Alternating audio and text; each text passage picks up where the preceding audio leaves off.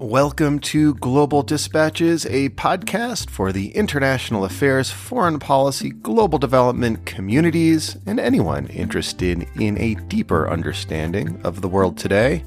I'm your host, Mark Leon Goldberg, editor of UN Dispatch. Enjoy the show. Today's episode was recorded live in front of a virtual audience and produced in partnership with CGIAR the world's largest agricultural innovation network. I moderate a panel discussion that explores the relationship between climate induced migration and security challenges. The panelists include Maureen Achieng, Chief of Mission to Ethiopia and Representative to the African Union and UN Economic Commission for Africa at the International Organization for Migration. Bina Desai, Head of Programs at the Internal Displacement Monitoring Center, and Alan de Brauw, Senior Research Fellow at the International Food Policy Research Institute. This episode kicks off with some introductory remarks by Alan Nicol of CGIAR before I introduce the panelists for a moderated discussion that also includes some questions from the audience. For regular listeners to the show, this is a continuation of a series that began last year in partnership with CGIAR, in which we explore various aspects of the relationship between climate variability and security. You will learn a great deal from this episode and from the series in general. I'm very excited for what is in store in 2021 as we explore other key aspects of the relationship between climate and security. To view this series and participate in future live events, please visit globaldispatchespodcast.com. And now over to Alan Nicol of CGIAR for some introductory remarks to frame our conversation about climate induced migration and security. Greetings, everyone, and as host, I welcome you to this webinar on climate driven migration. Is it a threat to security? The webinar is convened by the One CGIAR Focused Climate Security Team. My name is Alan Nicol, and I head up the Water Growth and Inclusion Strategic Program at IWMI under the One CGIAR. Migration is the focus of a growing number of our project activities. This is also a topic where science and development meet contemporary policy challenges of key importance. Today is UN designated World Desertification and Drought Day, which this year focuses on land restoration. Climate change is making this a more urgent task not least to secure the livelihoods of millions of households in fragile environments. And some of these land issues are, are, at the heart of decisions made by tens of thousands of households to migrate within or from their, their countries. As a science community, we need to help construct and deliver the right kinds of policy to tackle climate induced migration and conflict linkages, whether local, national, or international level. But we also need to remain mindful of the distinctions between rapid onset displacements and the longer term migration trends, both of which come under the subject matter of this webinar. Perhaps above all, we need to avoid being overly deterministic. So, whether examining the potential for conflict between farmers and pastoralists in the Awash Valley in Ethiopia, or between neighboring states in the MENA region, Mesoamerica, or Southeast Asia, or indeed in Europe. In all cases, we need to understand deep structural factors relating to power relations, land access, or other historical and deep rooted cultural issues when seeking to understand links between climate, migration, and conflict. In short, context is key. We also need to remain mindful of the gender intersectionality that cross-cuts many of these factors and more recently of COVID 19 related disruptions to existing migration patterns. But there's an urgency involved in seeking greater understanding too, because of rising uncertainty. And with this uncertainty becomes comes risk. Distress migration and displacement are growing alongside a higher propensity for extreme weather events observed. And we take the mid 1980s, almost 40 years ago now, as our reference point populations in many of the countries affected by the, the Great Horn of Africa drought of that period are now two to three times larger. Ethiopia's population was just over 40 million then, four decades ago. It's now edging towards 120 million people. So, in short, contemporary climate events and trends may be more extreme and impacts far larger populations. So, the scale of the potential challenge has grown. In the past decade alone, weather related events triggered an average of 21.5 million new displacements each year, according to the UN, more than twice as many as caused by conflict and violence. But at the same time, we must guard against over securitizing the discourse on migration and displacement. Deep down, many movements are rooted in socioeconomic phenomena. Climate factors play an important multiplier and accelerator role, but are rarely the single cause. The need for caution has been borne out in recent research conducted in Morocco, where migration is closely linked to family structures, youth aspirations, and a host of historical factors, as well as the impacts of successive droughts on parts of the country. So we need to be mindful that climate extremes are not just about resource scarcities as well. Flooding drove 10 million people globally from their homes in 2019. And something like 51% of all disaster induced displacements between 2008 and 2018 were flood induced. So, as we take forward this discussion and this webinar conversation to kick off, let's propose four pathways of understanding. The first is a climate variability induced disaster and forced migration pathway, where sudden migration flows are catalyzed by rapid onset environmental events, which may lead to conflict in areas of destination. A second pathway, a resource scarcity pathway involving competition over dwindling resources, both in areas of destination, where newly arrived migrants may clash with host communities, and in areas of origin among trapped populations unable to migrate outward. And thirdly, a resource abundance pathway where, conversely, climate variability improves environmental conditions in certain areas, leading to rapid in migration and perhaps conflict between informal land users, for instance, and agri businesses. And finally, the demonstration of non sequential links between climate migration and security involving a pre existing tensions pathway where climate variability shapes outward migration stemming from other conflict related factors. But these are pathways for interrogation and discussion. So let's take them forward in our conversation today and lay the foundations for a knowledge agenda that will both support policymakers and create a more informed picture of actions that need to be taken on the ground. Back to you, Mark, and over to our three fantastic panelists and the online audience. Thank you. My name is Mark Leon Goldberg. I am the editor of UN Dispatch and host of the Global Dispatches podcast. Today's conversation about migration, climate, and security is being recorded as a live taping of the podcast and is part of a series of episodes produced in partnership with CGIAR to explore the relationship between climate variability and security challenges. Today's conversation, we are going to discuss climate security and migration. Climate variability is causing massive numbers of people around the world to move both across borders and within borders. And as climate variability intensifies, we can probably expect more and more people on the move. But what relationship, if at all, does climate induced migration have with security? Is it a threat to human security and political security? Is climate induced migration a driver of conflict? And what can be done to reduce the impact of climate induced migration on security? To answer these questions and more, we have assembled an excellent panel for you all, whom I will introduce right now. Joining us from Ethiopia is Maureen Achieng, Chief of Mission to Ethiopia and representative to the African Union and the UN Economic Commission for Africa at the International Organization for Migration, the IOM.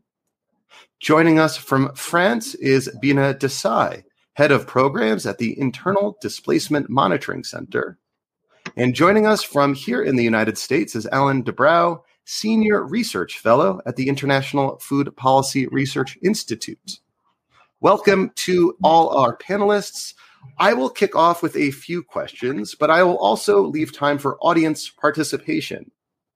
To ask a question of the panelists, please simply write your answer in the comment field of the live feed wherever you are watching it, and we will get to your questions uh, after I pose mine.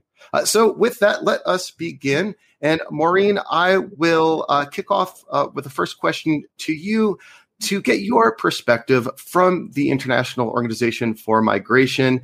Is climate induced migration a threat for national and international security? Thank you very much um, for that um, introduction. And um, at the outset, I'd like to thank CGIAR for inviting me as the IOM representative to the African Union to be a part of this very important discussion. Um, um, right on to your question is climate induced migration a threat to national and international security? Um, if I had to give a simple response to that, I would say not any more than any other form of uncontrolled migration. But of course, we also must recognize that climate induced displacement or migration has its specificities. Um, we know that national and international security are always potentially at risk when you have large numbers of people moving in an uncontrolled fashion, or even when you have steady small numbers of migrants um, moving in search of livelihoods, either in response to low, slow onset disasters or large numbers moving to escape um, a climate induced calamity. Um, so, climate related and environmental factors have long had an impact on global migration flows. Because people have always moved from environments that could no longer cater to their livelihood needs, um, uh, in uh, search of attaining uh, life in uh, environments that had better prospects.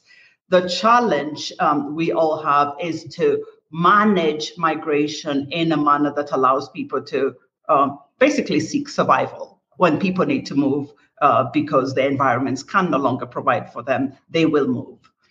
The scale of such uh, flows, uh, both internal within countries, but also increasingly across borders, has grown in recent decades with the accelerating impact of climate change and um, uh, climate change that is increasingly having unprecedented impacts on lives and livelihoods.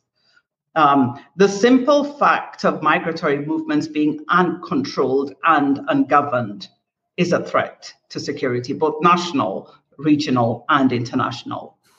Um, uncontrolled and ungoverned migratory movements have the potential to undermine peace and security within regions, which explains why uh, regional bodies such as the African Union Commission have very robust peace and security agendas and departments that are looking at precisely these questions. We also know that when societies are rendered vulnerable as a result of diminishing resources due to the impact of uh, climate change and um, uh, uh, uh an impact that then results in intense, intensified competition for resources, people will are more likely to um, uh, uh, fight against even communities within the same region. When such a situation is compounded, as it often is in the context of Africa, with other pressures like dense population and ethnic strife, the threat of armed violence is never too far away.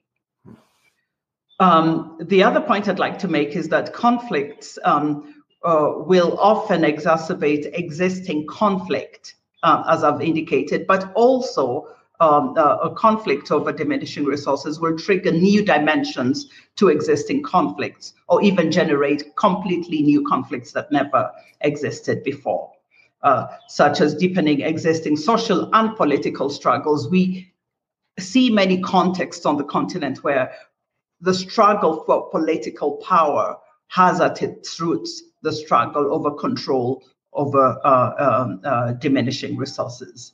And we know that um, conflicts that sometimes um, are contained within national borders have the potential to uh, spill over across national borders and even beyond the region um, in which uh, they initially occur.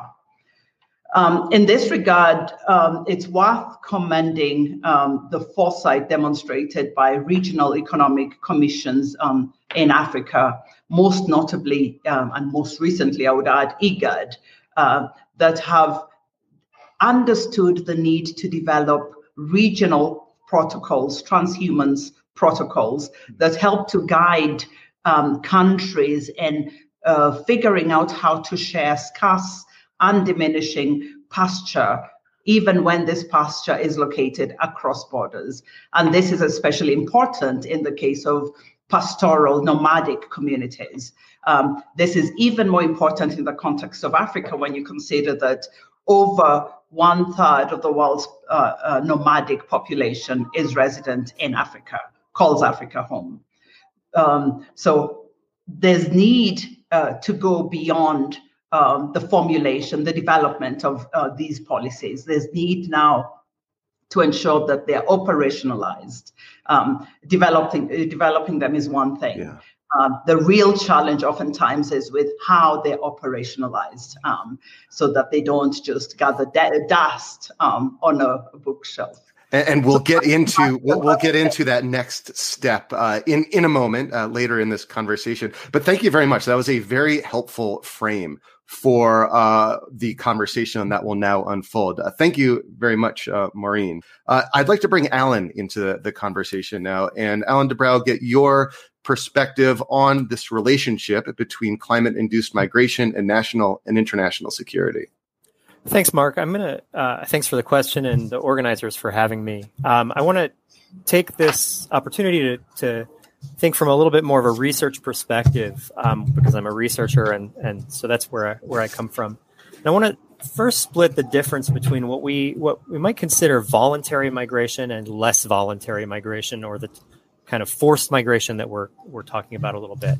So voluntary migration takes place when someone moves for employment or relative wage reasons. They can make more money somewhere else than where they live and because governments right now restrict migration quite a bit. We have a, a, situation in the world in which, if one happens to be born in Honduras instead of in Houston, even if that person uh, attains the same education in both places, he or she will make a lot more money working in Houston. Um, other all other factors considered. So we need to keep that in mind that there's that we want to actually potentially encourage that type of migration or or find ways for that migration to take place. So, less voluntary migration or displacement is occurring when people have to rush away from their homes um, due to a natural disaster or due to violence. And both of these could be considered climate related. We've also heard a little bit about what we might call slow onset uh, types of, of migration. Um, so both of these could be be climate related, but they could also not be climate related. And the latter type is is a little bit more. It's it's not trivial for us to necessarily attribute it to, to climate. So let's first think quickly uh, again about whether that former type, the voluntary migration, can really be a threat to to national or international security. Um, and it's really not likely. Um, but beyond relative wages, the main factors that drive voluntary migration are demographics and networks. So younger people are more likely to migrate for work and they're more likely to migrate to places where they have networks to help them find that work. Climate change could change relative wa- wages um, and maybe networks, but the causal pathways would be quite indirect and really unlikely to affect security. So I think we can kind of eliminate that type of migration from our, our thought process. Um, and um, considering migration due to displacement, there are some clear ways that it can threaten national or international security. Um, one thing to note that we haven't so far is that evidence suggests people who are displaced tend not to move very far, um, but they do want to move out of danger. Um, so when they do so, if they do, they um, they don't assist if they do not receive assistance they can put pressure on local resources as alan discussed um, and that can potentially cause conflict. Um, protracted situations caused by violence uh, which could also be partially related to climate change are also tricky and also can contend can cause competition for resources. So i think um, from a policy perspective those are the types of things i think we can we can start to think about doing something about. Um, you want to? I, I, think I'm about out of time, so I'm going to go ahead and and. No, thank you. That was that was a, a very helpful uh, sort of frame as well. Thank you very much, Alan. And, and now I will turn to Bina to uh, help us frame this conversation from your perspective at the Internal Displacement Monitoring Center. Uh, how do you understand this link between climate induced migration and national and international security?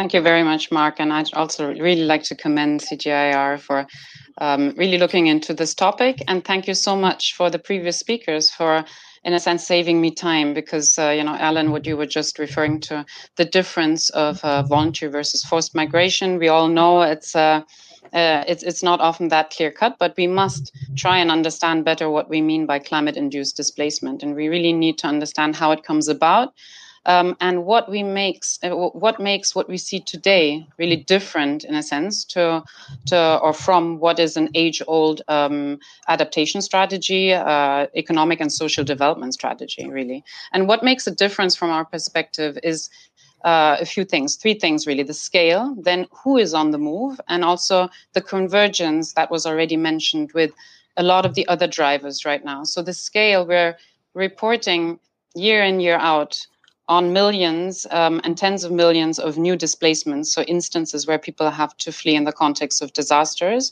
of which, as was already said before, uh, the vast majority are weather related. For 2020 alone, we recorded more than 30 million new displacements in the context of weather related disasters. And these are obviously subject, potentially subject uh, to the impacts of, of climate change who's on the move, it is uh, not often those that have uh, most opportunity and most options when it comes to displacement. It is those that are vulnerable to the impacts uh, of extreme events, uh, of eroding livelihoods, of destroyed uh, essential uh, biosystem services, etc., etc. And then the convergence that others were already touching on. So obviously, it's it's recognized by now that climate change is not usually a trigger in itself, but really converges with a number of socioeconomic um, uh, factors. Um, but what is really new when we look at our reporting and our data is that we see more and more um, displacement occurring in regions uh, where, in a sense, the drivers and triggers for both conflict and disasters collide. And this means that we have an increasing number of people on the move who've already been displaced either by conflict and then are repeatedly displaced, again displaced by, say, floods uh, due to um, uh, camps or informal settlements in, in hazard prone regions and vulnerable housing. Um, but it also means vice versa that those who are on the move due in the context of disasters and so-called ca- climate-related events um, can also then find themselves subject to uh, situations of, of violence, uh, become more vulnerable, and and, um, and new risks are generated through that. And yet, though we see these complexities emerging, the focus in a lot of the analysis today is still on the hazard, on the climate aspect uh, in the equation. And we do think that that needs to, to change. And I think we can discuss that uh, in a second. Thank you very much. Uh, thank you. Uh, uh, thank you to the panelists for helping to frame this conversation. I always appreciate when we have experts who focus on a similar issue but come at it from different perspectives. Uh, it helps, I think, expand all of our perspectives on these issues. So thank you to each of you for those framing remarks. Uh, I will now have a series of very more specific questions to each of you based on your own expertise. Before I ask those questions, though, I do want to remind the audience that you too can pose questions to the audience to the panelists by uh, simply writing the question in the comment field of the live stream wherever you are watching this in youtube or wherever. Uh, so maureen i will uh, go to you. As Alan Nichols stated at the start of our conversation, CGIAR Focus Climate Security has identified four major pathways that represent common event sequences which may, given the right mix of contextual factors, link climate variability, migration, and conflict. In your opinion, which top two policies or interventions are most suitable to prevent climate induced migration from transforming into conflict? Thank you very much uh, for that follow on question. Um, um, I've uh, looked closely at what CGIAR has come up with, and um, I would say uh, I would come up with two points. One is the identification of regions that are most vulnerable to climate-induced migration, both forced and voluntary, and then figure out ways to target aid information, contingency planning capabilities, um, which could help provide customized responses to uh, uh, uh, those displacements when they do happen. Second is viewing regular orderly migration as a proactive adaptation strategy for populations who are under pressure as a result of um, uh, uh, climate change and the often resulting environmental uh, degradation. Thank you. Thank you. Uh, and uh, Alan, I will turn back to you.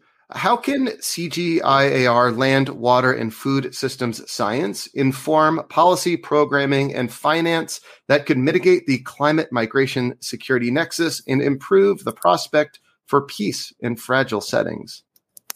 Yeah, thanks, Mark. Um, so, first, I think we CGIAR scientists can take it upon ourselves to do more research into developing climate resilient agricultural systems in a variety of agro agroecologies as we transition to one CGIAR in the next few years. Um, we've, to the extent that our science can can help build this resilience, the types of shocks that cause displace, displacements now might not cause as much displacement in the future. I don't think we want to speak in absolutes, but in relative terms. Um, we've started doing some of this research with our partners, but I haven't seen great evidence about what works yet in that space and what doesn't. So I think we can also help uh, think through evaluative strategies for that type that type of programming, um, and help build that evidence base. I don't want to stay that state that this type of research will actually reduce net migration on the whole, though. Um, as we know, uh, economic growth from in low income countries tends to actually increase voluntary migration um, from those countries uh, in the medium to long term because people can better access the resources to make investments in voluntary migration uh, for their children. Um, and second, I want to say that it it's really difficult for an agricultural oriented consortium like CGIAR to work on agriculture in already fragile settings. Um, you know, agricultural production takes both time and investment by farmers, and those investments are risky if they might need to flee at any moment. So we might think here of how uh, we can help uh, do research about what types of early warning systems work well. Um, research about what types of food or cash transfers can can work to to get into fragile areas to ensure that that those stay uh, food and nutrition secure. So to the extent that such people already have, have moved, we can do research about ways to make market systems around internally displaced camps and refuge uh, uh, IDP camps and and refugee camps work better so that prices don't rise for staples, um, and so that the, that integration takes place in a in a more uh, uh healthy manner. Uh, thank you. Uh, and now let me turn back to Bina. Bina, what are the main bottlenecks or challenges in eliciting robust evidence to qualify and quantify the climate migration security nexus? Uh, in other words, what is preventing us from getting the data that we need to understand these linkages? And what innovations do we need to help us identify drivers and consequences of climate induced migration? Thanks a lot, Mark. I mean, let me start with saying we've already made quite significant advances, but it's true that there's still a lot to do. And there, there, are two main areas, I think, where we could actually make more advancements. Uh, um, and that's really in filling the data gaps, the availability, but also accessibility of data. Um, in three ways. I mean, it's in a way of just you know increasing the volume of data and coverage of data, not just on uh, extreme events and movements related to those, but really these slow onset events that were mentioned and um, the processes that then lead to displacement further down the line, uh, and then monitoring displacement and migration in these contexts. We only, even for sudden onset events, um, have solid data since 2008. So we really cannot speak about trends even now um, in, a, in a convincing manner. Um, so that's where definitely everyone can work together. It's not that just the research community. On the contrary, actually, for disaster displacement, our main data sources are government um, institutions and government sources. Uh, the UN is a huge partner in this as well, and and local organizations. So everyone can work on that together. Um, and then secondly, not just you know understanding and tracking movements that at, at, the point in time where they happen, but really further down the line, uh, collecting data and, and and and looking at what happens to people after an event, weeks and months and even years after, because that's where we have the biggest data gap right now, and that's where the impacts or the our understanding of the impacts of displacement and climate related displacement uh, onto security, but also economic impacts, etc., are severely hampered. So there are very few situations where we actually know what happens to people when they uh, one, uh, once uh, an event uh, has passed or the situation improves. Indeed, what we see more and more, though, for specific instances is that in those contexts, often local integration is the preferred option for many people, which of course has significant implications, again, for uh, be it urban planning, land use planning, uh, but also security policies.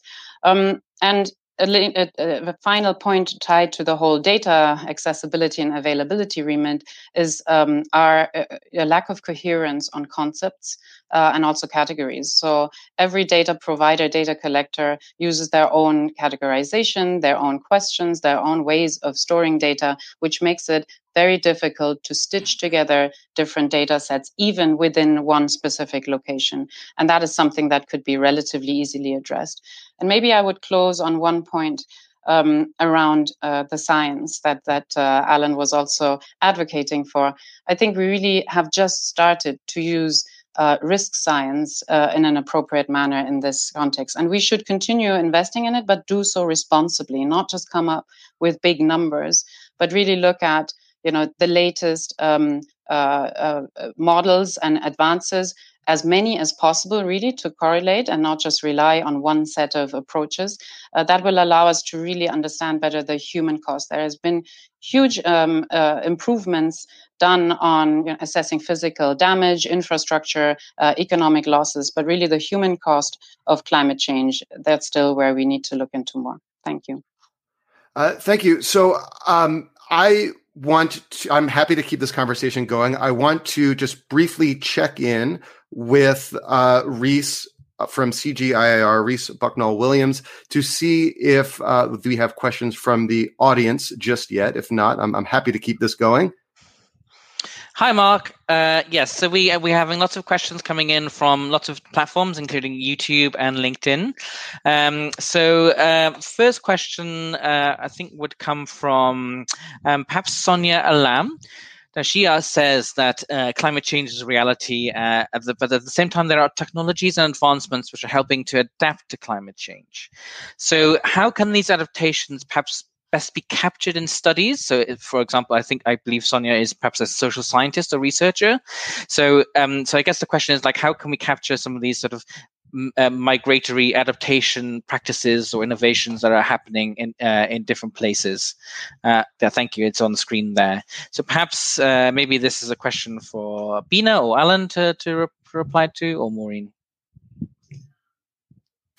So, Alan, why don't we turn it over to you? Do, is, is do you have a, a, sort of a gut response to that uh, that general really, question? Yeah, thanks, thanks, Mark. That's a really tough question in a way, um, in part because uh, I think I was getting at that a little bit, although maybe I wasn't as clear as I should have um, have been. In that, uh, a lot of what we well, I was getting at that a little bit in that I think we need to do more research around those resilience strategies to try to help deal with adaptation to climate change. That said, adaptation to climate change is already taking place, um, and and that's what uh, Bina was getting at, or not Bina, um, our questioner was getting at. Um, the the thing is is that we're always changing the environment. Um, so we essentially, um, since we're always changing the environment, um, we're always changing the way that the the responses the the we can be exacerbating responses or or or not. A good example is actually um, in the Cox's Bazar area in in Bangladesh, where there are Rohingya um, refugees, um, and there's a lot of concern that they have degraded the environment around that that area uh, so much that that the monsoon season will cause more flooding than would have otherwise. Um, so I think we have to think about that in both ways, and our models really need to take that into account as we as we model these these problems. Uh, thank you, Abina. Any uh, sort of reaction to either the question or Alan's response? Thank you very much. No, I think the question is spot on because indeed we've also now, for the last few years, said we need to go beyond looking at the challenges and really looking at what is already being done and what can be done, what works and what doesn't. And there needs to be more effort in really documenting, uh, as as Sonia was saying, um, you know, the adaptation efforts at the community level, um, at at sub-regional level, etc. One example, for example, maybe from Bangladesh, where there is a very um, ambitious effort, uh, which is starting to emerge to look at investing explicitly into secondary cities uh, to attract in migration into those cities to counter, in a sense, the expected um, uh, migration and also displacement from uh, hazard prone coastal areas in Bangladesh into Dhaka.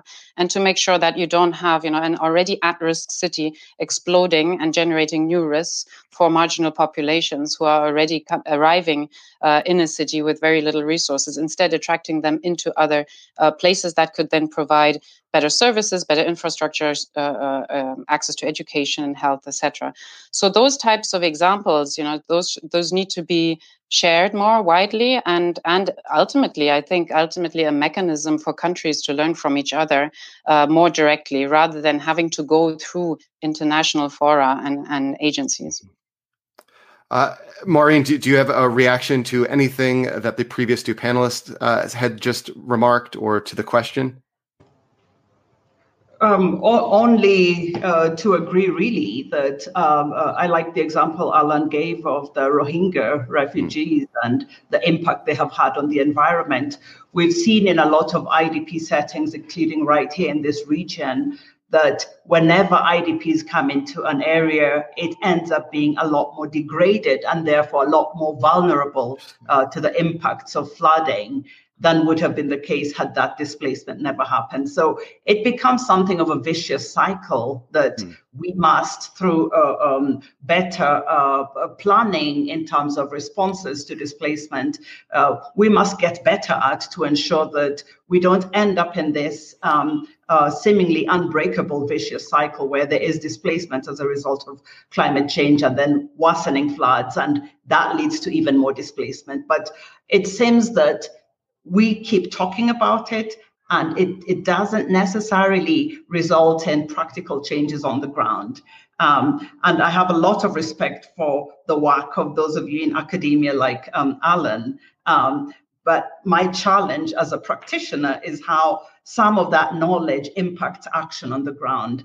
And sadly, we see little of that impact on the ground, despite the knowledge being there. So the question was on um, uh, the science, um, but I have, um, I, I, guess, frustration with the fact that there is that policy frameworks are in place, the knowledge is there, but it's not translating into um, doing it better next time. With the next crisis, we seem to make the same mistakes we have made in the past. Well, well, let's use this opportunity right now as a way to advance that conversation. Then, Maureen, like, what specifically would you want from the academic community that would help you in in your job? What policy or research, what research agenda would you assign to the academic community to to help you better do your work? Well, I don't think the failing is on the part of um, uh, academia, uh, because again, I emphasize that the knowledge is there. It's just not impacting action on the ground. I think we need greater interstate cooperation uh, to discuss how some of these um, issues, uh, uh, uh challenges can be handled even though uh, uh, within countries, but equally across borders. Within countries, we need more of a whole of government approach to deliberating solutions to uh, internal displacements as well as displacements across borders. There isn't nearly enough of that.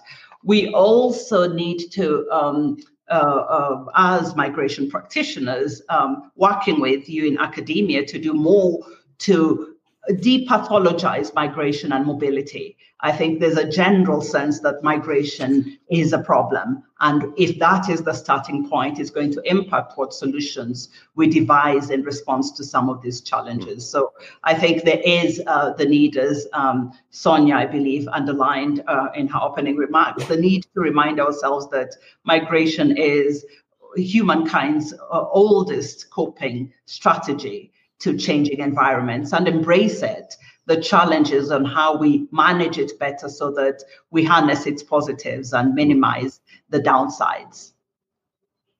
Uh, thank you. Uh, I believe we may have another question from the audience. Reese?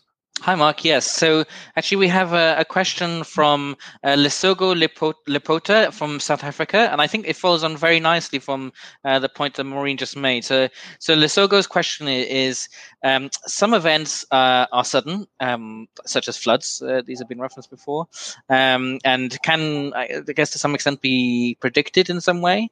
Um, uh, so, perhaps if, you, if, if there are people living in flood-prone areas, so would it be possible, perhaps, to pre-plan in, the, in those areas sort of mitigation strategies. So, so is it possible to do that? Who should do that, and how can it be done? And maybe Maureen would be a good place to start on that question. Mm-hmm.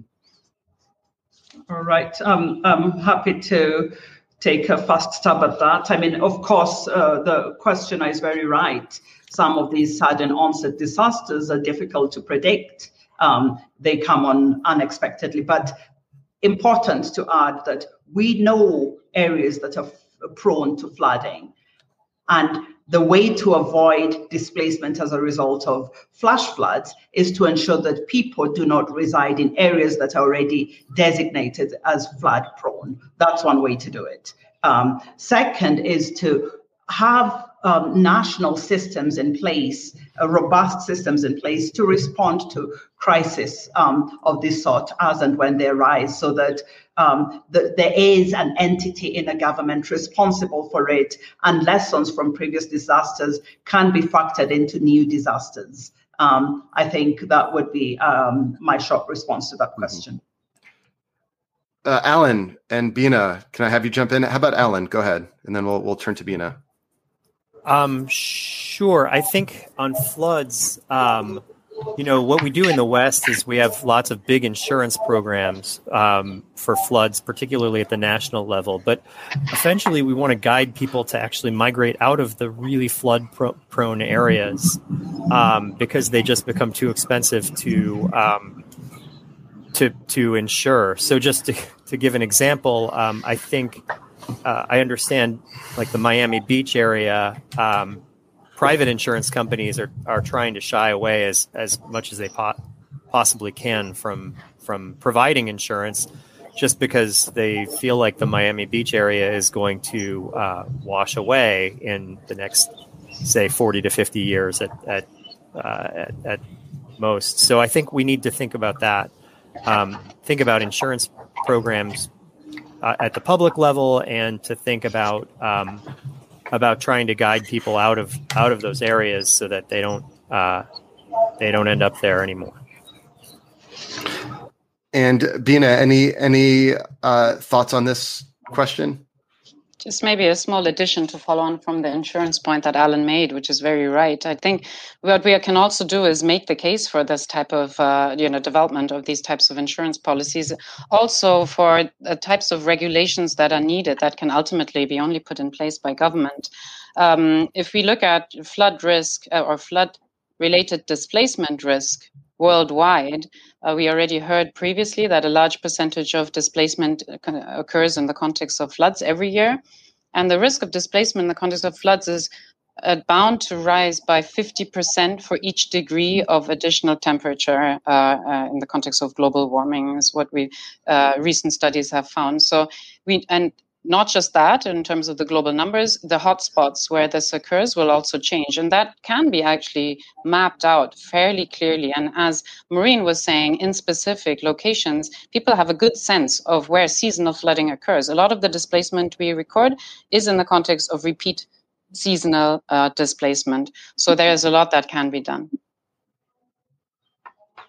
Thank you. Um, Maureen, in your opening remarks, uh, you said something that, that I think struck me and that framed how I understand conversations about migration, which is, you know, it's not migration itself. That that's not the challenge. It's the uncontrolled and ungoverned migration mm-hmm. that poses the real challenge. Um, and oftentimes we go, it seems, from discussions about uncontrolled and ungoverned migrations and use a security framework and security understandings and security discourses to, to sort of understand the implications of uncontrolled and ungoverned migration. Are there other policy frames that are perhaps more useful in understanding the implications of uncontrolled and ungoverned migration? Um, uh, thank you very much, Mark, for that question. Um, and I would respond to it in three parts.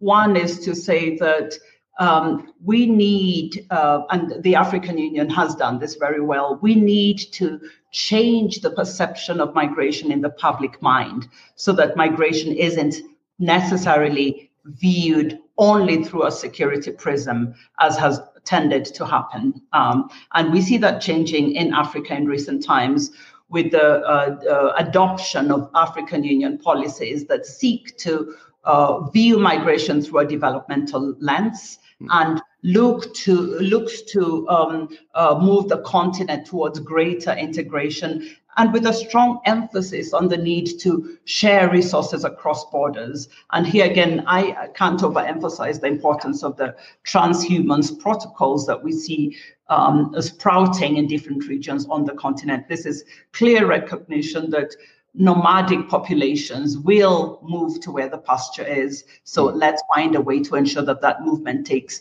a regular form and there is that understanding that we can share. Um, the uh, two key protocols here worth highlighting the Free Movement Protocol and the Africa Continental Free Trade Area which are moving Africa's stridently in the direction of continental integration. With greater integration, there's less chance of communal conflict, especially across borders, hmm. over diminishing resources. So, one would be that broad point around depathologizing the V of migration in the public mind. Second would be instituting whole of government approaches and whole of society approaches to policy making so that migration is looked at broadly rather than narrowly through a security lens. And then, um, third, and I touched on this earlier, is promoting interstate dialogue. It will take governments in regions working together to really um, uh, fundamentally disrupt a lot of the conflicts that we see occurring um, across borders over scarce resources. So, um, interstate dialogue and cooperation on these issues. And your your final remark about interstate, perhaps even multilateral cooperation on these issues, I think comes at a very unique moment in kind of recent history of, of multilateralism. We had the 2018 uh, Global Migration Compact, uh, which the United States rejected. Uh, now it seems with the new Biden administration, the United States is once again reemerging as a multilateral leader.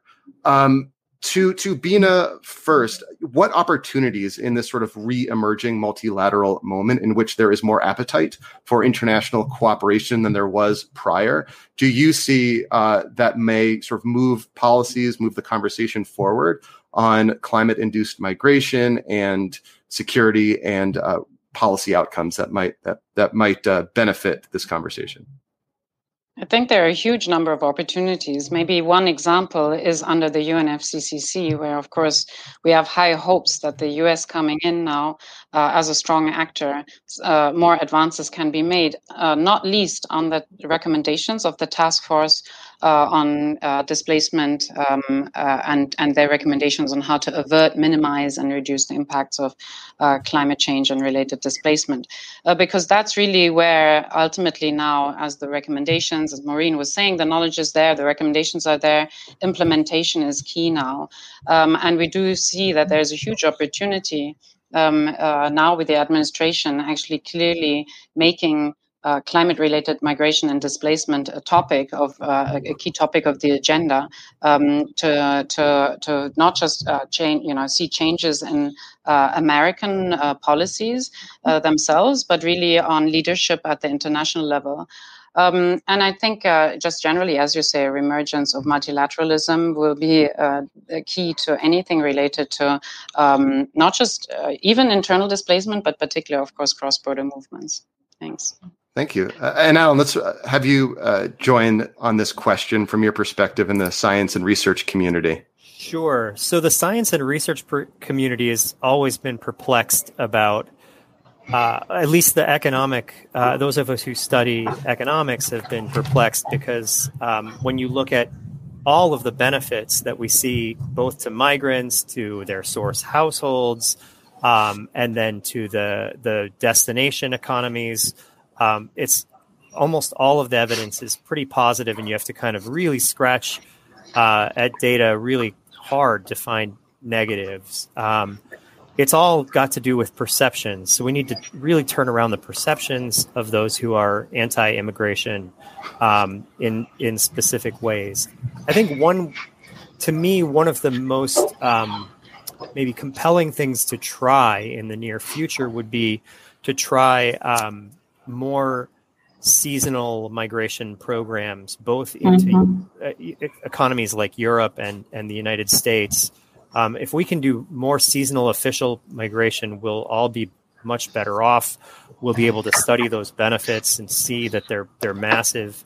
Mm-hmm. Um, just want, I mean, the the uh, the demographics are all in Western Europe, Japan, even China, to be honest, um, and the United States, all state that we need, we're going to need migration both um, from, we're going to need more in migrants in all those places, both from a, a, labor market perspective, but also from like a pension perspective. Our pension programs are going to collapse. Um, without more migration. Just to give an example, there is not a single sub pre-COVID, pre COVID, pre COVID, there is not a single sub-national region in Europe that's at replacement fertility. So they're all below two, um, which means that they're all going to start shrinking, and that's going to affect their labor markets.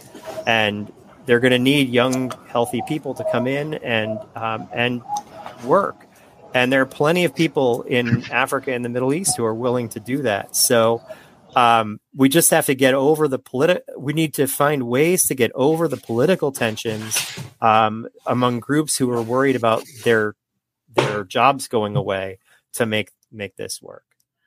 I, I saw Maureen vigorously nod her head in response to Alan's remark. What what uh, inspired the uh, the the head nodding?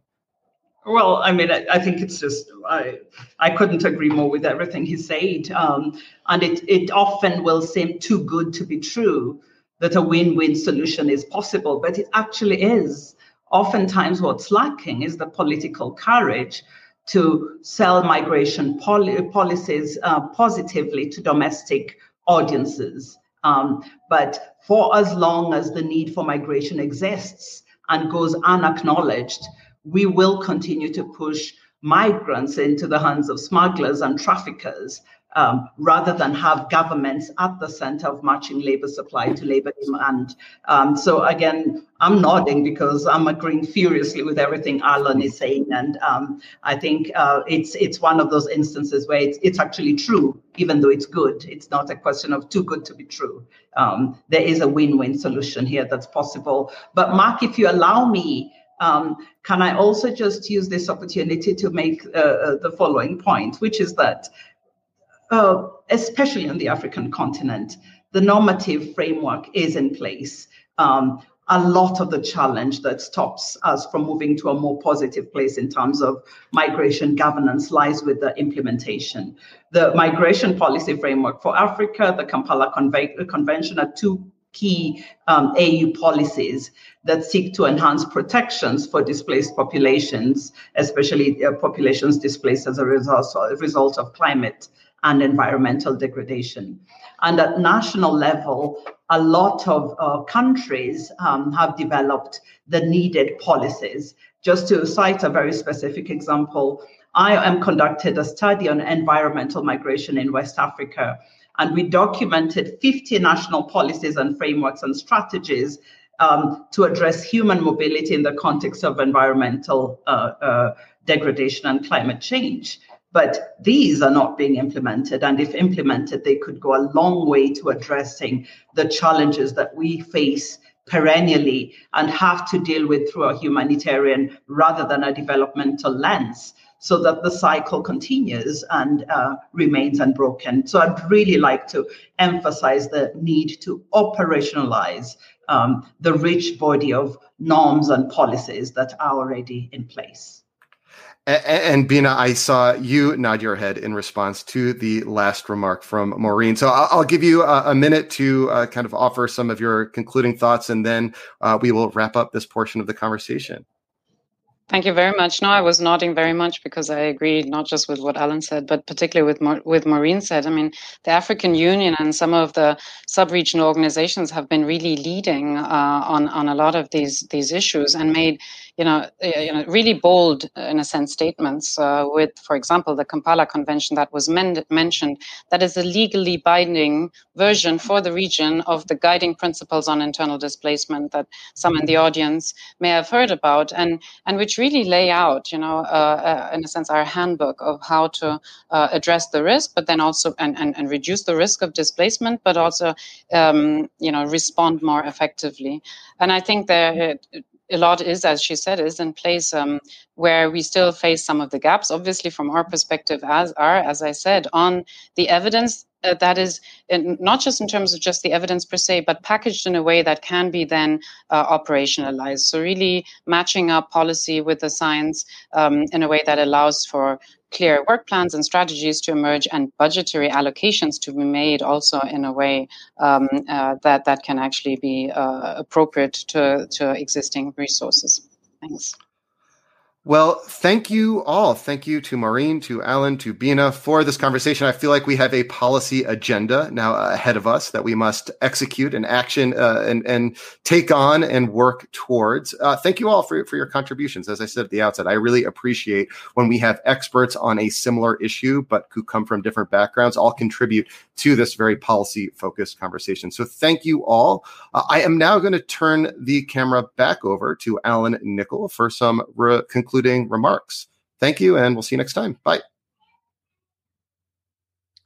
Thank you so much, Mark, and thank you to the three panelists. You know, I've been vigorously nodding my head here. In fact, I have a crick in the neck. I was nodding it so much.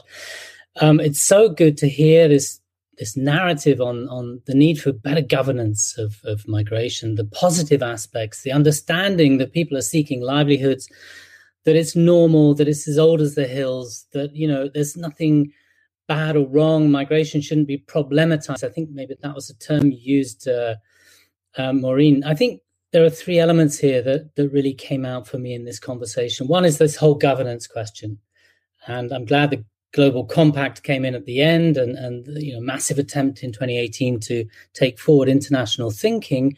Um, but also the regional dimension that you've mentioned, the the protocols within IGAD, the IGAD region, um, the whole agenda in Africa. And I've spent several years living in Uganda, which is incredibly open to refugees and internally displaced people, um, and really can shine a light on policies in other parts of the world where, where there are more barriers um, and more problems and hindrances to, to migration. But I think that the need to support that sort of economic view of migration, and to, as I think you said, Alan, um, how to to get policymakers to think differently about this, how to build those seasonal programs how to create um, safe routes to uh, the key economic powerhouses in the world, whether it's Gulf states, Europe, uh, North America, or wherever, or, or, East Asia, where people want to move, where they want to work, and where people need those those migrants over time. You know, we need to. This narrative needs to change effectively, um, and we need to find ways of doing that. So I think interstate cooperation is is absolutely key, and that came through in in the conversation very clearly. But so did, and maybe from a research community perspective, this this issue about data and knowledge. Um, and perhaps there's there's an issue there. I think you've mentioned, Bina, the incoherence of some of that. Um, let alone the kind of uh, the, the, challenge of many different actors engaged in, in, in knowledge and, and, data generation in particular contexts on migration, not sharing enough, but also using different terms. And you've mentioned different kind of data protocols. And I think there's something we really need to think about there in the one CGIAR and partners like IOM ISDC, etc., how to work together to to standardize data and to, to share it more effectively. Because ultimately policymakers will need those data sets to to follow the trends, to understand the, the impacts and to examine the outcomes and ultimately to make and implement better policies. So I think that's a, a really important point. I guess the final thing I would I would identify is the issue of vulnerability and back to climate. You know, um, f- certainly from the conversation, in a way, climate was there, but it was it was you know kept to to to one side because the bigger issues around vulnerability linked through to the job market, to the nature of you know rural to industrial transitions taking place in parts of the world, including sub-Saharan Africa. And the key thing in that is employment and youth, and finding ways of bringing together those two things. So you're not trying to stop migration, but you're certainly trying to build um, a sense of, of aspiration fulfilled amongst a hugely youthful population in parts of, of sub-Saharan Africa and South Asia and other parts of the world to reduce that more risky informal migration um, through those channels that, that lead to, to less positive outcomes. So I think understanding that bigger picture around the economies, the regional integration, as you mentioned, Maureen, in um, in sub-Saharan Africa, are really important. And I think that that came through certainly for me you know, whether or not we deal with sort of insurance industries and insurance being an answer to some of the stress induced migration, some of the, the disaster um, triggered migration, migration is a key point too. Um, but ultimately, you know, we need to consider all the different types of migration here and be careful in the use of categories. That came across very clearly. Bottom line is we need migration. Everyone needs migration and we need to govern it more effectively. So I think the conversation has been hugely positive and I thank you all very much for attending and I thank the audience for their very useful questions as well. Thank you. All right. Thank you all for listening. Thank you to CGIAR for co hosting this event and for the panelists for their participation and time. Thank you all. Please visit globaldispatchespodcast.com to learn more about this series and find out how you can participate in the next live event. See you next time. Bye.